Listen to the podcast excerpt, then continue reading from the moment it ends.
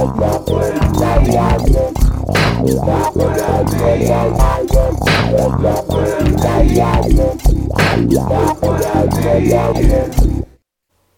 I'm Kevin Pike, and you are listening to episode 76 of my Look What I Made podcast. The track I'm going to play for you this podcast is called Out of the Plains. It's from my album of the same name, and actually, my when I say my album, I mean I'm one of three on this album. It's a collaboration I did with drummer and bassist John Cochin and multi instrumentalist David C., who on this record he plays a whole bunch of instruments, including a hurdy-gurdy, musical saw, harmonica, yak horn, and uh, the list goes on. So on um, on this record, what we did is we recorded a bunch of free improvisations, and then I went back and edited them. Um, uh, well, mixed them down and then edited some of them together. Uh, most of the most of the tracks on the album are just uh, a free improvisation from beginning to end, but there are some where I took a couple improvisations and overlapped them, and uh, and then this particular one I'm going to play for you is the most edited piece on the record. And on this one, what I did is I took the very first improvisation that we did, the very first time we got together, um, that all three of us had played together and um, was actually just a, a warm up track so I could get uh, volume levels. But I was so excited about how it sounded that I decided I wanted to use parts of it to create a song. Um, so I hadn't even started this, started recording this track from when David started playing his hurdy gurdy. Um, I kind of came in midway from when he was playing it, but some of the early stuff that he did, um, I, I, really liked, and I got the idea to um, use what he played as the basis of a melody for this song. So let me backtrack for a second and talk about David's hurdy-gurdy. David has this instrument um, called the hurdy-gurdy, which is kind of an ancient instrument. It was, um, I think, very popular in the Middle Ages and then kind of disappeared, but it still exists today. And what this instrument is is it's kind of um, has a box shape, looks looks like a guitar or a violin or something like that. Um, but what it's got is a wheel that's underneath the strings, and it's got a crank on the end. So you, you, you turn the crank and that turns the wheel, it rubs against the strings, and then that's what creates the sound. And then on the side it has keys. So if you press down on the keys, it's like pushing down on the um, on the strings on the on the frets as if you were playing guitar, um, but you use these keys instead. And the sound that it creates is a drone-like sound. The first time I heard it, I, it made me think of the bagpipe. Um, and the reason it gets that drone sound is because you got to keep the the wheel turning so that it'll um, you know make make a sound.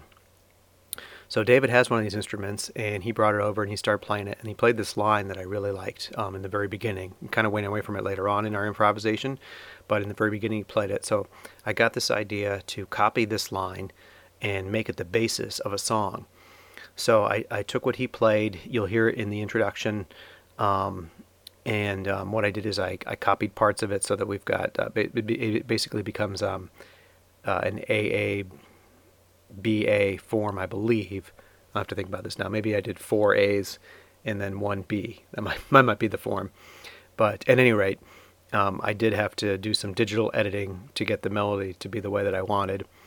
Um, and then what I did is I went in and added baritone sax. I learned the part, and then I started. I recorded myself playing bari sax uh, with David. And the drums that you hear on that they were always on the track. It was um, john playing drums um, backing up david for when he was he started just playing on the hurdy-gurdy and then on this um, improvisation that we did i, I uh, had my alto and so I, I started playing over it and that is the basis for the middle section. And um, since i was still trying to get le- levels like i mentioned this was um, really just our warm-up track but i liked uh, i liked it so much that i, I wound up using it uh, for one of the songs on the record but um, a- as a result, I didn't quite have the levels right, and the saxophone was kind of overpowering on um, both the hurdy-gurdy mic and the drum mics because we played together all in one room. And um, so I wound up um, bringing it the mic that I had for my saxophone. I actually had to pretty much turn off all the way in the final mix because I bled so much through the other mics. So that this the alto sax sound in this piece, um, it does it's it, it sounds a little bit different than what you normally hear from my instrument because it is it's not close mic'd. It's it's basically my, my saxophone bleeding through the mics from a distance. So it, it's kind of a um, it sounds like I'm you know playing in a room versus playing right up next against the microphone. Um, so, but what I did then too is I um, decided since I had put the bari sax to, to play with the hurdy-gurdy in the beginning for the melody, I might as well have the the bari sax continue playing on through the middle section um, with the alto. So it's kind of like a double solo where the the bari sax and the alto are interacting, even though it's it's all me um, playing those two parts. And then to uh, give the you know the song a common form, I bring the head back at the end, and uh, this time though I add an alto over it. So I had to, so I, I um, played the alto part. Um, I you know played it on bari, played it on alto, and, and it goes with the hurdy gurdy. Um, but I, one one thing I want to say is that what I love about this melody is that even though there are definite notes and it, it follows kind of a logical form, there are little bits and pieces in between the key notes where it he um, David's either playing a note that's a little bit off, um, or it just has this like space where it stretches a little bit longer than you would expect. And and I use that for um, when I was having the saxophones play the melody, to just um, have an opportunity to just fill in that, that space with uh, either you know a, kind of a, a free improv lick, um, or uh, or or we we also do this echo effect where it's like whatever David plays on the hurdy gurdy, then the the bari matches that, but it's a little bit behind, and then the alto does the same thing. So it's like this echo effect, or almost as if like we're playing in a round. Um, and the reason I did that is because I, I, wanted to keep this whole uh, feel, this whole sense that the entire uh, song was a free improvisation, um, even though you know only 75% of it was because I had to add additional tracks afterwards. So, and then um, I, I, will also mention that John plays brushes on this piece, which I think is a really nice sound. Um, it it um, it, it it, it makes it so that the drums aren't overpowering, which I think, and sometimes in free jazz you can you can get to that point where it, the the drums just get too too strong and they kind of overshadow a lot of what else is being done. So by doing brushes, it it kind of um, adds to the to the sound and lets the hurdy gurdy be the, the main um, piece of this, uh, the main focus of this piece. So um, the, the, other thing I want to mention that this this album, Out of the Plains, it's um, it's kind of an abstract exploration of the Great Plains, um, you know, things that have happened in the past and what it means now.